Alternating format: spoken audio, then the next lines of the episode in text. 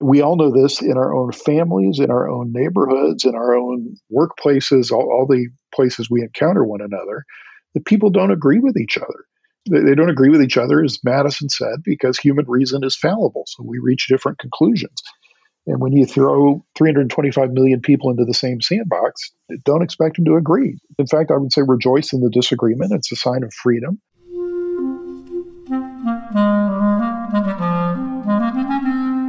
Hello, this is the Great Battlefield Podcast. I'm Nathaniel G. Pearlman. A great political battle is being fought right now between progressives and the forces of reaction on the other side.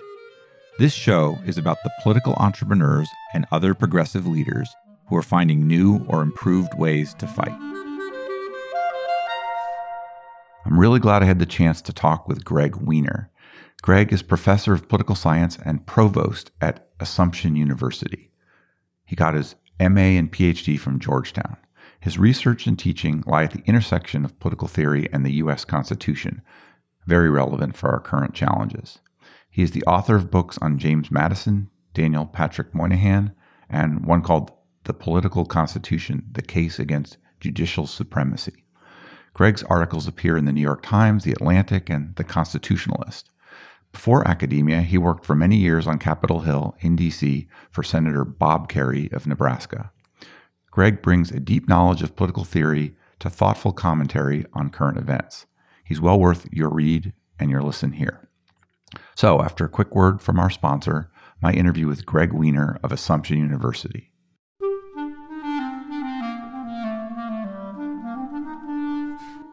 This episode is brought to you by Graphicacy. Graphicacy is an analytic design firm that can help you advance the mission of your organization using your own real data and information. They are 21st century visual communicators who create interactive graphics, motion graphics, and data visualizations. You can find Graphicacy at graphicacy.com. That is G R A P H I C A C Y.com. With Graphicacy's help, you can visualize a better world. Hi, Greg. Would you mind introducing yourself and giving me a quick biography? Sure. My name is Greg Weiner. I'm the provost and academic vice president at Assumption University in Worcester, Massachusetts. Uh, I was born in, uh, grew up for the most part in Texas, and um, worked in politics for about 20 years before getting into academia, uh, which I've been doing for about 10. I want to ask you about that time in politics. I've read that you worked for Bob Kerrey and that you had your own consulting firm called Content Communications. But how did you first get going in that area? right out of college, I, went, I did undergrad at the University of Texas at Austin, which is uh, near a small town where I grew up. I was a small town newspaper reporter for about a year. I think always had a little bit of a political bug. So I, on a wing and a prayer, I packed up, moved to DC, and started knocking on doors. I got a job with Lloyd Bentsen, if, uh, for those who remember him. Yep. My second day on the job uh, in his mailroom, he was appointed Treasury Secretary. So I got passed off to his appointed successor, an academic, by the way, uh, who lost a special election, and I was out of work. And uh, Kerrey uh, happened to be hiring very fortuitously around the same time, and and it was kind of the journey got started from there. So pretty much your first job is Bob Kerrey. For the most part, yeah, I, I did that reporting for a year, which I where I think which is where I think I learned to write. But Kerrey was uh, quite an education in in a lot of things, uh, politics, but also thinking through problems and, and leadership and all sorts of things. I always kind of looked up to him as a senator. He seemed like one of the better examples of such. He seemed thoughtful and calm. What did you learn working for Bob Kerrey? It wasn't just a methodical way that he approached problems, but because he wasn't of the political world, uh, he could really approach them in new ways, uh, which is uh, actually similar, although not, not, not exactly the same as the way his friend Pat Moynihan did.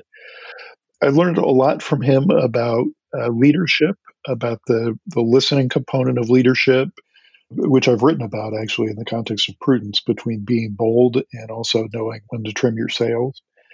There was a myth about uh, Kerrey, I think, that he would just say whatever came to the top of his mind, which was not true. He was he certainly spoke with a great deal of candor, but but was very thoughtful uh, and very strategic as well.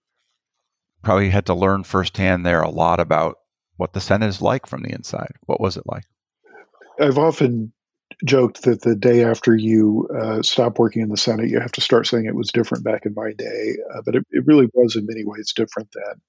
It was vastly more collegial and less combative than it is today. It is unquestionably the case that there was heavy duty combat and a sharp clashing of ideas, but but there was also a deep, genuine respect.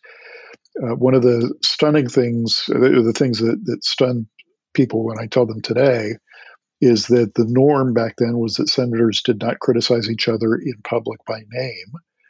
I, I remember, in fact, an occasion where I, I can't remember the, the, specifics, but where Kerrey uh, declined an interview because the, the expectation was he disagreed with Senator whomever it was on something, and, and the expectation was that he was going to call call this person out, and he wasn't willing to do it.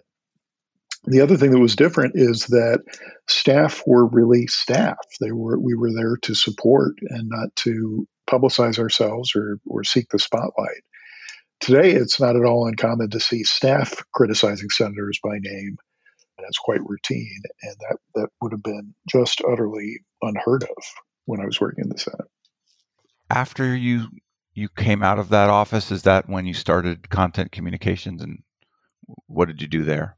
Yeah, so that, that was mainly a writing firm, uh, speech writing, some op ed writing, that kind of thing. I started with mostly political and, and nonprofit clients, and the sort of fortuitous challenge of that is the difficulty of working for so many all consuming campaigns at one time.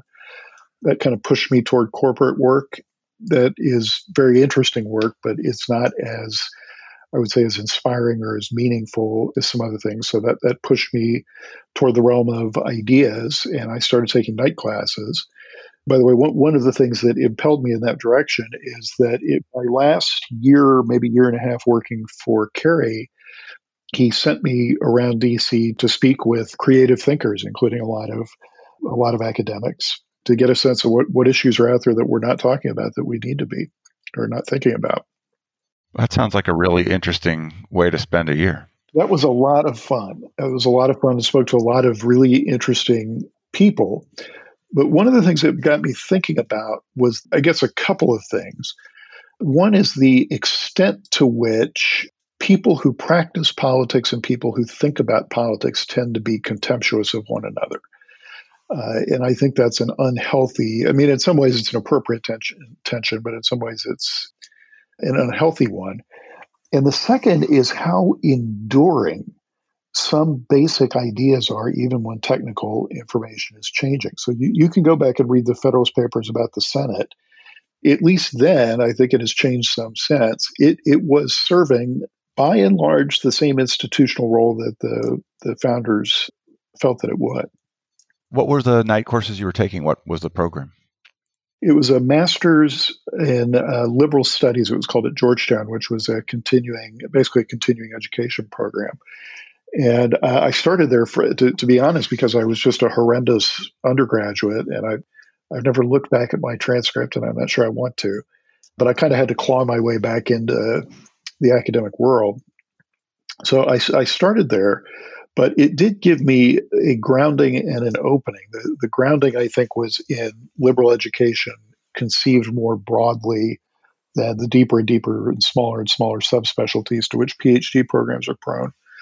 The second is that uh, one of the courses I took was with uh, a professor named George Carey, different Carey, C A R E Y, who was uh, has since passed away, but was one of the great scholars of his day on the political thought of the American founding and became my mentor in, in, in graduate school and, and after. Someone once called him the last of the gentleman scholars, just a, a lovely, lovely man and, and a very inspiring one as well. Could you tell me a little more about George Carey? How would you characterize his perspective on the founding and how did that influence you? He had a range of expertise. He was a certainly an expert on the Federalist. Uh, he wrote a, a, book on the Federalist Papers. It, it is very characteristic of, of George's modesty that uh, he never mentioned this to me. And when I was writing my dissertation, I was I was wrestling with all these problems in the Federalist. And one day I'm walking through the Georgetown University bookstore, and there's a display of books by authors on campus. in this book by him explicating the entire Federalist he had never talked about it. I think not. I, he probably did want me to figure things out for myself, but I think he probably also just never occurred to him. That was among his areas of expertise.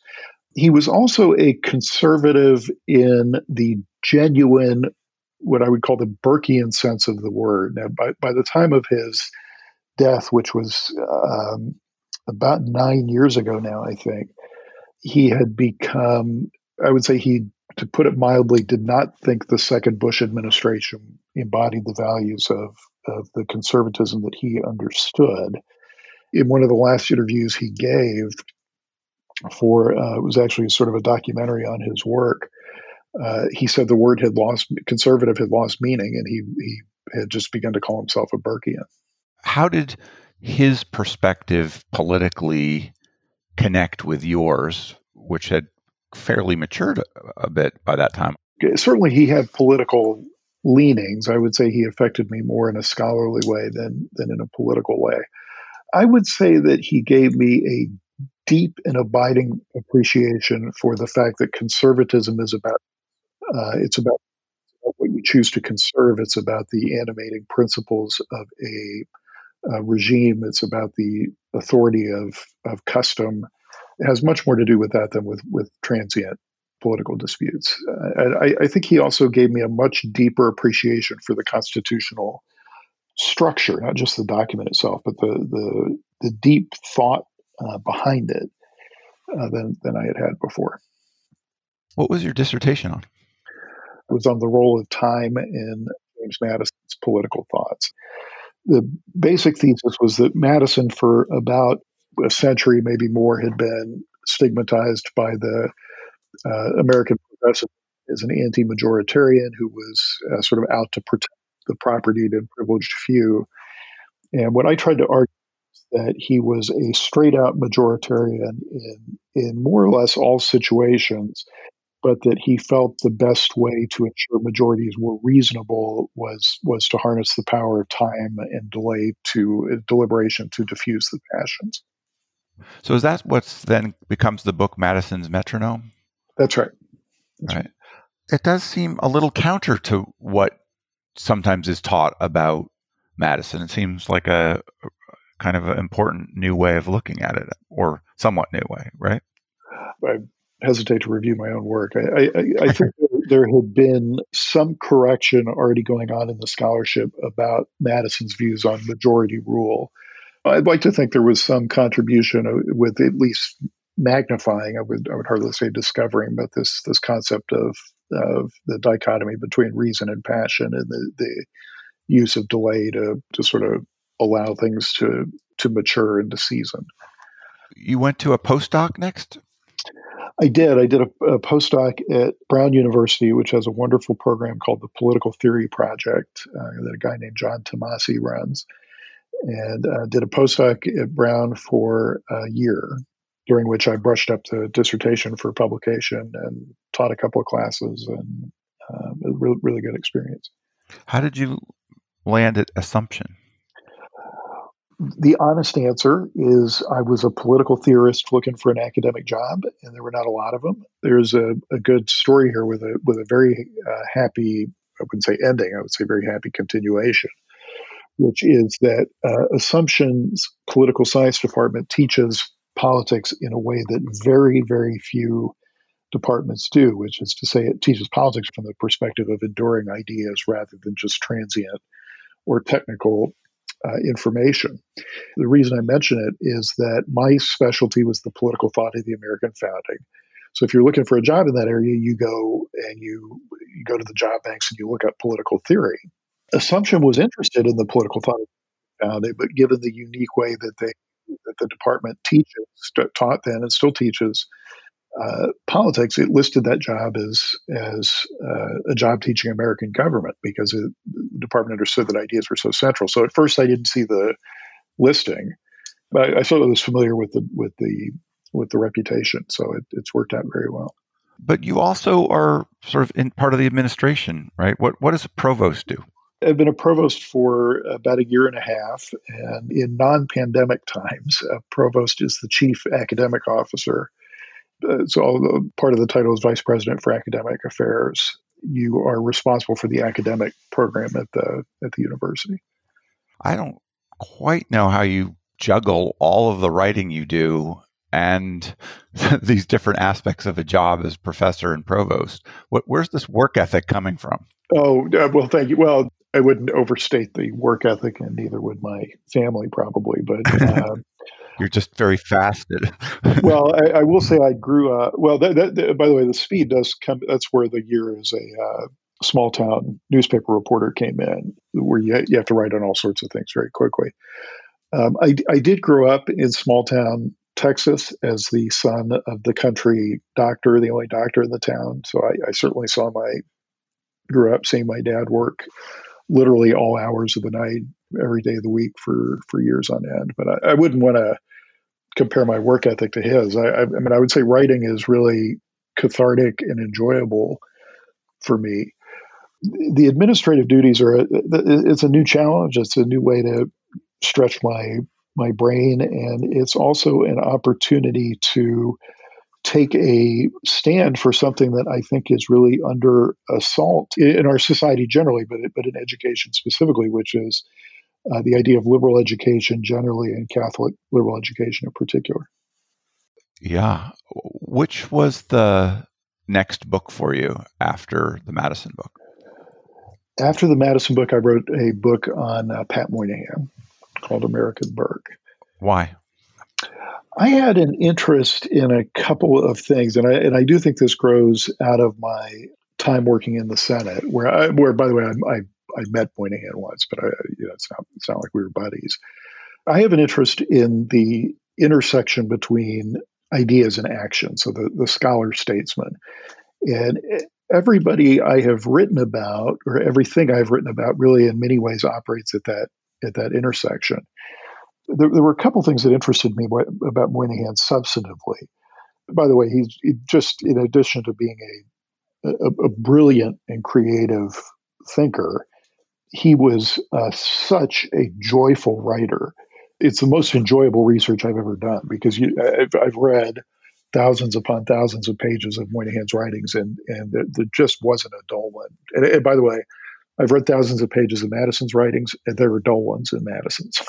uh, Moynihan's are all just uh, treasure. But Moynihan seemed to me to embody a style of American liberalism that had been, and I think now it's fair to say has been lost, which is a liberalism of, of limitation. So, an understanding that there are both things that government uh, should do and can do well, and an understanding that there are uh, prudential limits to what government can do. And, and I think that uh, much of Moynihan's thought operated at the, the tension between those ideas. Someone else I interviewed, I can't remember now, told me that his staff had basically Jews and Catholics, and their the politics between those two different groups of the staff are quite different, and that that, that right? Yeah, I don't. I, I, haven't heard that. And Moynihan, as you probably know, was a groundbreaking theorist of ethnicity. So uh, his first um, book, which he wrote with Nathan Glazer, uh, called Beyond the Melting Pot, was about the persistence of ethnicity in America, and then he went on to write about the the uh, persistence of ethnicity around the uh, around the globe. But he was kind of a big senator in an ideas sense. Yeah. Yeah. He was. I would put Kerrey in the same mold. The, the Senate has, I think, in some ways, uh, Moynihan was unique, and I, I, think is would be difficult to replicate. But the Senate has a need for some ideas people, some people who are, at the risk of the cliche, sort of outside the box, pushing. Certainly, it was in many ways uh, Kerrey's role, um, Moynihan's role as well, but that's not to take away from either of them as a as a legislator. But but uh, yeah, Moynihan is a, a, huge figure physically. He's six foot five, but but uh, also a huge figure in the in the really in the history of the second half of the 20th century. You have two other books that I'm aware of. Can you tell me about each of them?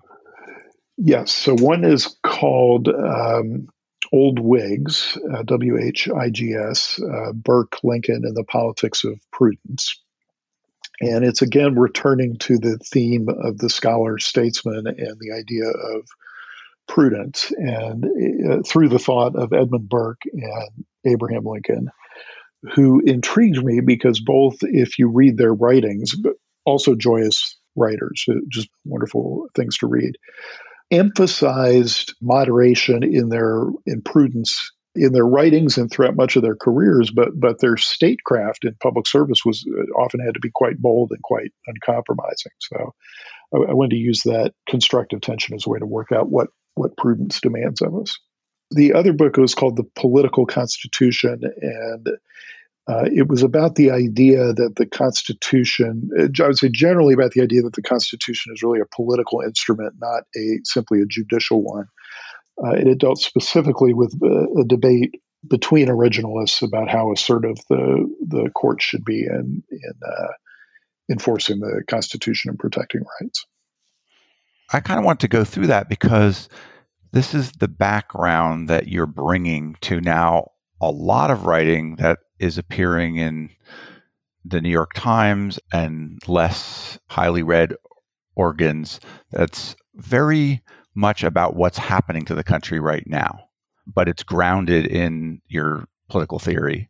It seems like that fits with this interest you have in ideas in action in scholar statesmen and in bringing thought to what's happening in the moment richard weaver had famously said that ideas have consequences and and george will sort of amended that to say that not only do ideas matter ideas are all that matter and to illustrate that point by the way when i teach our introductory course to political science i always start the first day with a book from my junior year of college uh, as an undergrad called Communism in Eastern Europe. And that was the name of the book, which I still have, and the name of the class. And it was a seminar by, taught by a Polish constitutional lawyer. The uh, class was the kind of thing, if you wanted to work in government, this was the kind of information you needed. But I took the class in the fall semester of 89. And you used to be able to ask, do you remember what happened in the fall semester of 89? and uh, now you have to say, have you read in your history books what happened? Because it was the fall of the Berlin Wall, and everything in that book became instantly irrelevant. I do find in looking at our contemporary moment that the enduring ideas illuminate a lot about what's happening and what, what can happen going forward. When Trump starts campaigning, what were you thinking about this new political force that was on the scene. I saw an article you wrote in the Huffington Post in 2016 where you sort of warn people to pay attention to legitimate concerns of people that are following him and not to stigmatize his voters. What are you thinking about the rise of Trump as it's happening? So, the honest answer as it's happening in the early stages is that, like many other academics and other people, I just didn't take it seriously. I sort of took them as a as a sideshow, and I was among the people right up until the night before election day who was assuring my mother, "Don't worry about it." And but I, I do think there is a deep strain that, speaking of ideas, is really determined by the internal logic of progressivism that condescends to people who don't get with the program. And I think that had quite a lot to do with the rise of, of populism on the right. Now, I say populism on the right because the other thing I was thinking is, is someone who considers myself a conservative with respect to custom and, and norms and constitutionalism is that there is no such thing as conservative populism. The sudden a hostile takeover to which virtually every Republican in public office exceeded, and those who did not exceed were, for the most part, rapidly defeated, was just extraordinary. And one of the things that, that worries me most about it, from a partisan point of view, I sort of feel like a man without a country these days. Moynihan said this that it, it is important for Democrats to have a credible opposition that makes them think. And I think it is, in a similar way, important that there be an institutional embodiment of conservatism in in America, and, and there is not one right uh, right now. Yeah, it's kind of a catastrophe for the two party system right now. I think in some ways it is. Now it's worth keeping in mind that that the you know this was not a blowout election. The electoral college tends to exaggerate the extent of a, a victory some. I would say the threat to the two party system is that there are not two parties with with coherent sets of ideas. The seeds of a idea that I'm toying with that the, the conventional wisdom is that new parties arise when there's a galvanizing issue. So the classic example would be the Republican Party arises out of the intractability of ultimately of slavery. I think they may also rise when out of decay, uh, which is to say that, that there are so many institutional incentives, uh, but also in our system for two parties, but also uh, so much restlessness in the American character. First of all, I don't think we're heading for a period of democratic dominance, but I, I don't think we tolerate even the dominance of one set of ideas for very long. So I think that that could yield some interesting uh, possibilities the Republican Party is alive and well, obviously, and strong in the states, and you know a little ahead in the Senate and close in the House. So uh, it's a vehicle for whoever or whatever faction is going to be able to get control of it going forward, and could be Trumpist or it could be something else. It's hard to tell. Well, that, that's a dangerous thing. I mean, the, a party should not just be an, an instrument that is available to be weaponized for whatever individual or faction wants it. I think, by the way, um, there is some danger of that on the on the Democratic side. I mean, Bernie Sanders, who was found the Democratic Party, certainly didn't join it, but in many ways described it in fairly repugnant terms. Nearly staged, I wouldn't call it Trumpist, but but nearly staged a hostile take over the Democratic Party as well. In political science, there's a concept called Overton's window, which has to do with the shifting range of ideas that are considered acceptable. Uh, Moynihan actually had a similar idea in his essay defining deviancy down on, with respect to social issues. The Democratic Party has jolted, at least at the grassroots level, to the left pretty substantially and pretty pretty quickly that's a real phenomenon, and that I think is a is a dangerous thing as well. And I've seen some of your writing about Warren and Sanders and AOC that suggests to me that you look at that with a not a supportive eye to the, to some of their views about you know about the party and about the Constitution and and about how rigid they are in their rightness their confidence in their own moral rectitude is troubling to me in such a way that what I've compared this to is from from Donald Trump's point of view, he is so obviously right and so obviously beloved because he lives in a you know in a bubble as presidents do and and so forth, and he's exaggerated the bubble. That the only possible explanation for him not winning an election is fraud there is a version of that among progressives, which is that I don't really need to convince people of my ideas. My ideas are so obviously, objectively, scientifically right that only irrational people would disagree with them. And therefore, only corruption would explain me not prevailing. First of all, I think it's it's dangerous politics, and second, I just don't care for the moralism. The reality is, uh, we all know this in our own families, in our own neighborhoods, in our own workplaces, all, all the places we encounter one another, that people don't agree with each other. They, they don't agree with each other, as Madison said, because human reason is fallible. So we reach different conclusions. And when you throw 325 million people into the same sandbox, don't expect them to agree. In fact, I would say rejoice in the disagreement. It's a sign of freedom. Uh, it's a sign that people are thinking, uh, but but it also means that that one of the most important political virtues, apart from the humility that that goes along with prudence, is being willing to accommodate what you want to the public good and to what, the way that others see it. How do you see the at least rhetorical attempt by Biden to reach across and talk to the other side, which is viewed pretty skeptically on the left, obviously, and probably pretty skeptically on the right. What do you make of that? Well, Biden, I think, is, an, is a Senate institutionalist through and through, which is a, a good thing. I think he realizes that he's not going to get uh, anything done without Senate Republicans. And I think it was very smart under a, a lot of pressure to the contrary for him to hold out on publicly pressuring Mitch McConnell, even though I think McConnell was disgracefully declining for several weeks to acknowledge his his victory. So I, I think Biden is a smart tactician uh, politically, but I, I think the most important thing about Biden is that he is normal.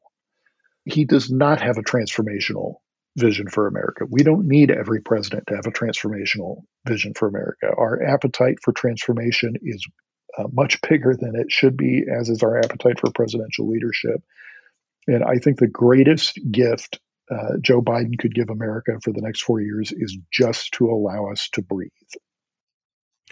He seems a little like also maybe a little bit of an antidote to the over personalization of the presidency that you also talk about. Uh, I hope that he is. That again goes back to his sort of normalcy and, and authenticity. It's worth seeing that as a demand side problem too. It's not just about politicians, it's about what we expect of politicians. And th- there is a, I think, a particular danger in cults of personality surrounding presidents. And that is, you know, Trump took that to 11 because he takes everything to 11. But Trump did not originate that. There, there was a, there was certainly a cult of personality surrounding Obama. There was one surrounding uh, George W. Bush, and you you can. I'm not sure how much further back I would um, I would go, but but I think that has a lot to do with the fact that we are not finding meaningful associations locally and with one another. So we're we're in a very unhealthy way seeking it out in this anonymous realm of politics. One of the really disturbing developments under Trump has been this attack on media, the fake news media, and I, I think you called something the ecosystem of unreality. Talk about what you think might be the the way to combat the situation that we're in right now. I think there are two angles of approach on it, both of which are important. One is institutional, and uh, Jonathan Rauch of the Brookings Institution has a beautiful and very important book coming out on this uh, called The Constitution of Knowledge. It talks about the ways in which we um, are sort of informal, unwritten constitution by which a, a free society decides what is uh, true those institutions are are important, and I think a, a part of intellectual humility is a certain deference to uh, to expertise and and saying what what is forbidden to say now, which is, hey, maybe so and so knows more about this than than I do, and I should do more listening than talking. But the other side of it is the demand side problem or the, the consumption problem, which is to say, if people are unwilling to stop and think if people are too eager to uh, gravitate toward sources of unreality and, and often just vapid silliness that confirm what they already thought, uh, in short, if they are not liberally educated, then this kind of thing is going to persist. I mean, supply tends to rise to meet demand, and that, that demand has to do fundamentally, I think, with the way that we are uh, we are, or I, maybe I should say, are not educating people today. Which really dovetails with your job as academic officer, right? It does. And one of the things I like very much about Assumption is its commitment to the idea of Catholic liberal education as a good in itself. That's what liberal education means. It's the liberal meaning free. It's the kind of education that's characteristic of a free person. In classical terms, that would be as opposed to a servile art. A liberal art would be as opposed to a servile art servile art is something you do for the sake of doing something else. So if I'm uh, learning how to, um, you know, fi- fix a car so that I can make a living, that's a servile art. If I'm learning how to fix a car for the joy of understanding how a machine works and so forth, that's a form of liberal learning. Society has come to emphasize skills so much particularly measurable skills, empirically measurable skills, so that if you can't put a number on it, it doesn't exist. That things like the humanities are, uh, in many ways, under assault. You may remember that in 2016, Marco Rubio said, I, I, think the line was, we need more plumbers and fewer philosophers. Now, I, I don't think we need more people running around making a living as, as philosophers, although it wouldn't, wouldn't be a bad thing. What Rubio is missing is that a plumber who has been exposed to some philosophy is A, a happier plumber in the classical sense of the term, and B, a better plumber precisely because uh, he or she didn't set out to be a better plumber. He or she set out to learn for the sake of learning. And one of the outcomes of that, precisely because it's not intended to be an outcome, is that you acquire skills of creative and careful thinking, of, uh, of clear communication, of, of approaching problems from different different directions, and and uh, so forth. But but I think it's it's very important to note in that context that if what you do is set out to teach those things, uh, that that's the the worst conceivable way to do it. I feel this tension right now in my life because my daughter is a freshman in college and I was just helping her pick second semester courses, or at least being someone to bounce those ideas off. And she's trying to figure out do I try to learn broadly? Do I try to pick up some skill that is you know much more vocational I mean, you can do both. So, for, I'll give you an example. Assumption just started a nursing program. We have a unique nursing program and a very visionary nursing dean. Uh, nurses who have been educated in the tradition of Catholic liberal education are going to be better and different nurses than those who have simply been taught the, the technical skills of, of nursing, as important as those are. What I tell students is this and I, am actually going to steal a line from a, a, colleague, BJ Dobski, who's who's just wonderful at explaining this. He, the way he puts it is, you cannot game your life. Right? The the average person uh, changes careers, not jobs, careers uh, several times now, and I've done it myself, by the way. So all that technical information, and this goes back to the communism in, in Eastern Europe story. All that technical information may be great for getting your first job if it's not matched with a, a real ability to learn and and and to think uh, and to engage in meaningful intellectual activity first of all it's not going to serve you well in your career and and vastly more importantly it's just not going to serve you well in your in your life i don't think this is just about college by the way i, I, I think that's the reason i mentioned the uh, rubio's plumber before but but for those who have the privilege of going to college, you get four years out of your life to to think about ideas. I blew it, by the way. Uh, and, I, I, didn't do much thinking about anything when I was when I was in college, or at least not not that was related to the uh, to the classroom. But that is a joy. That is a joy and a gift, and don't squander it. And if if, if what you're passionate about is studying history, then study history for its own sake. And if what you're passionate about is studying accounting, then study accounting for its own sake. Now, having said that, I have college age kids too. College costs a lot of money now, and people are going into a lot of debt. And I understand that one of the things people want to know is what what what what am I going to do, or what's my kid going to do when they when they walk out of here. But interestingly enough, if you ask the people in business uh, who are trying to hire people what they need. What they need are liberally educated people. Mark Cuban, for example, just as Rubio is out there saying we, we need to educate plumbers, said, Hey, I need liberal arts graduates because they can think. And as I said, I'm not personally Catholic, but I think Catholic, there's a tradition of Catholic liberal education that has a particular inflection, a particular approach to that, uh, to intellectual inquiry that deeply enriches that. But, but that, that idea of studying things for their own sake is both uh, joyous activity and it happens to lead to better uh, economic outcomes. I mean, I spent uh, more than a decade starting and running a software company, which could be a highly non intellectual activity. But I think the fact that I had been in a PhD program in government and had a liberal arts education gave me the tools to grow during that time. If I can brag for a minute, my, my younger brother was the first uh, engineer at Pinterest and is a Wunderkind at, at programming and various other things that I don't understand.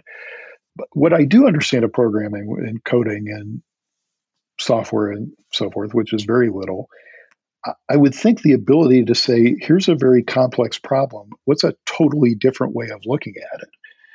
I, I, would think that would be a very important skill, as, as much as knowing where to put the ones and zeros.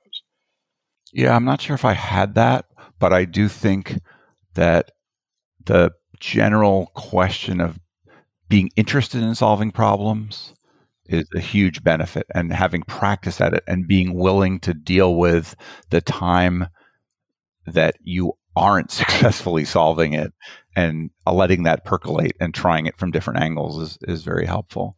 Well, I, I, said before that writing is cathartic for me. One of the reasons I enjoy it so much is it's puzzle solving. It's it's you write a book, you sit down to write a book about prudence. Prudence is not an obvious concept, so it's you're you're sort of untangling. What is it? What what do I think it means?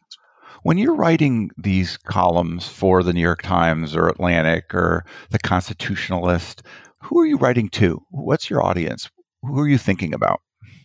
I'm trying to think for a more public audience, but uh, but one that is interested in ideas and that, that that is, if not interested, open to being engaged in ideas and open to looking at things in ways that they're not accustomed to. I mean, it, it does tend to vary platform by platform. If you're writing for a newspaper, it's a little bit different than a more academically oriented blog and and so forth in terms of what you you know what you assume people know or or don't. But but I, I think that's the common denominator is people who are open to ideas in the sense that they see the their their centrality to civic life. One of the points you made in something I read was about how we shouldn't outsource defense of the Constitution to judges. That struck me as an important point that our president has not found it important. Maybe he doesn't even understand the Constitution, but hasn't certainly hasn't found it important to defend it, and that our leaders in Congress also. Yeah, I think Congress is a much guiltier party than than presidents are. By the way, President Obama, I, I, I felt from the beginning that one of the great constitutional tests would be would he take the imperial presidency that that that George W. Bush, I felt, had expanded so far in foreign policy and take it domestic, and in many ways he did. I think in many ways Trump's damage has been more to the norms and the, the informal norms of the, of the, Constitution than to the, the document itself. Uh, but th- there have been two occasions of cases of conflict between or potential conflict between Congress and the president that are, illustri- are illustrative here. One is when uh, President Obama changed immigration law unilaterally in ways that, by the way, on policy grounds I support, but that, that constitutionally presidents just cannot, in my view, do. And the second had to do with a set of subpoenas, I, I think, in the impeachment trial that, that President Trump was resisting. And in both cases, in one case, a Republican Congress, and in the other case, a Democratic one, uh, went to the courts to, for enforcement. Now, I think that would stun uh, James Madison, who, who, would say, uh, You've got ample tools at your disposal to defend your own turf, go do it yourself. Right? And, and, the problem is when you rely on the courts, not only are they notoriously unreliable for for achieving the reaching the quote unquote right answer, the more you rely on somebody else to do your homework, the less willing you are to do it yourself. And I think we've seen a very steady atrophy of the willingness of, of particularly Congress, but also presidents to defend the Constitution, to which they take an oath also. It's not just judges. There's a tremendous pressure, I think, for good reason, for Congress and the president to do things to ameliorate the difficulties of the populace, right? One of the things you touched on at one point was like the forgiving student loans. And I had an activist on talking to me a while ago about, you know, like all of the benefits that would come by that injection of money into the economy. And uh, there's just any number of examples you could bring up where people could be helped by action by the federal government that isn't happening. How do you think about that from the point of view of, say, a president like Biden who's going to face these pressures to make something happen, but you're calling what Obama did taking us down the imperial presidency in domestic matters? I'm assuming you're referring to all these like executive actions and things like that. How do you govern well if you can't get stuff through when you really want to improve people's lives? The reason you can't get stuff through is that people disagree about what improves people's lives. People are tempted to uh, attribute this to these, you know, corporate forces and uh, dark money and, and this and that. But the fact is, student loan debt is an excellent example. By the way, I would say it's not an infusion of money; it's a it's a transfer of money among people who don't have student loan debt, who have either paid it off or, or uh, I think much more important, people who never uh, went to school, whether got, got the chance to go to college at all, look at that and say, why don't you forgive my car loan debt, the, the, the debt of my car that just got dis, just got repossessed because I lost my job during the pandemic? I, I think that's much much likelier uh, to disrupt Biden's ability to to get certain things done than the constitutional system. What the, what the constitutional system is designed for is to make sure that there is broad and sustained consensus before significant actions are undertaken. And if, in fact, what we care about is the outcome and not how it happens, and not the process by which it happens, then first of all, there are some awful consequences that can flow from that. And second, that we just need to all stop preaching as, as both sides now do about our fidelity to the to the Constitution, because the core idea of constitutionalism is it's not just what happens, it's how it happens. The way that, that, that Biden has to deal with that is to persuade people, and he's trying to do that in Georgia right now. By the way, we're trying trying to uh, win those two Senate seats. But but what bothers me is, and this goes back to the question about about some of the progressive elements in the Democratic Party is the, the, the sense of entitlement that my views are so obviously right that if that, that I'm entitled to win without doing the hard work of looking somebody in the eyes who doesn't agree with me, taking them seriously, not condescending to them, and saying, "Hey, here's why this is a good idea, and I'll meet you halfway on." What do you most worry about with respect to the way our constitutional order is under challenge? I would say two things. One is what I've called outcome based constitutionalism, uh, which is to say, we, we, our views of the Constitution uh, magically align with what we, we would prefer happen. Uh, politically, so if you're pro-choice, then you're you're in favor of you have an expansive view of rights when it comes to abortion, but but many of the same people have a much more restrictive view of rights when it comes to guns and, and so on and so forth. So it's a sort of constitutionalism of convenience. I would say institutionally, the thing that worries me most is the decline of Congress and the corresponding rise of the presidency and the constitutional order. Congress serves such an important moderating function, persuasive function. It's where genuine consensus is built. Uh, it's where things uh, are built that endure. It's where deliberation occurs, and it, it's where representation occurs. That is important to remember that when, when we get obsessed over how many bills has so and so passed, or and uh, how many this, this Congress passed fewer bills than the last one. Congress's job is deliberation and representation, and sometimes that means passing legislation, and sometimes it means it means opposing it. If those are the significant problems, what moves do you think we can make as a country to get back on a better path?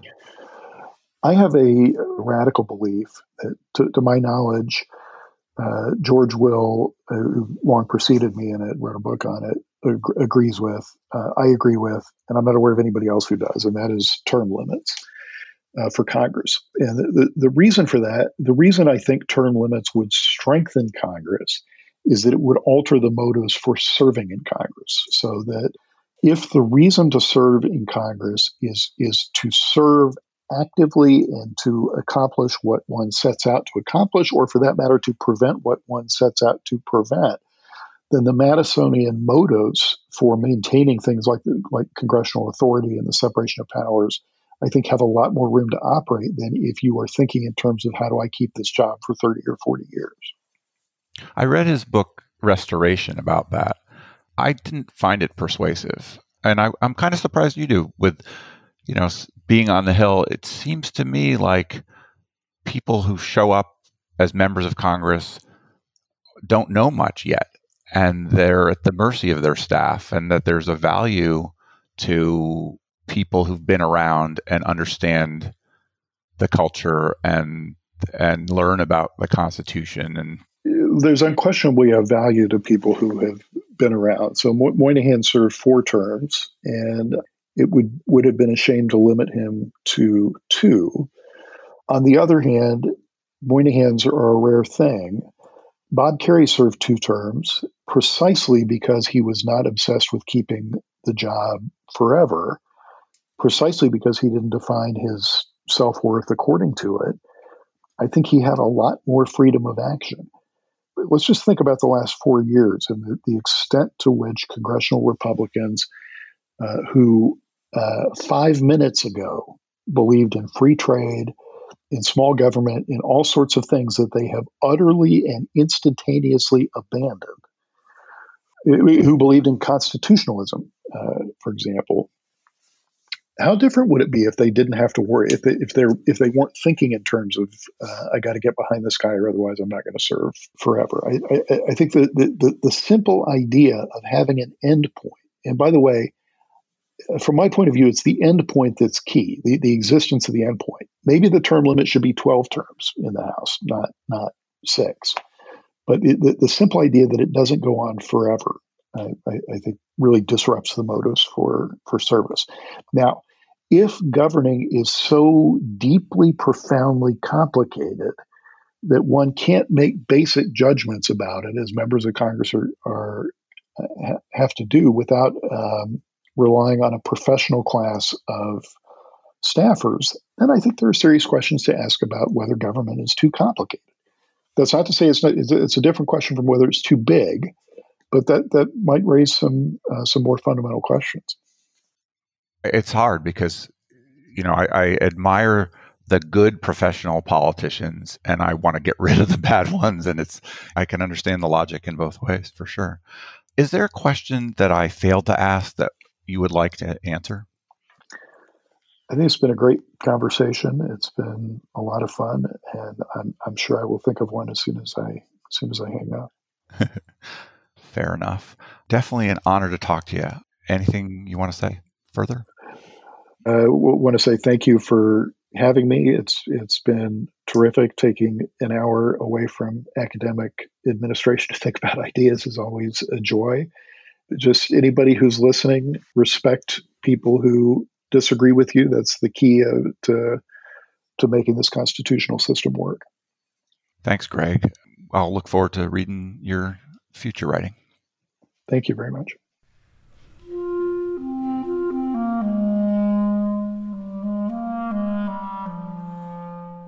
That was Greg Weiner at Assumption.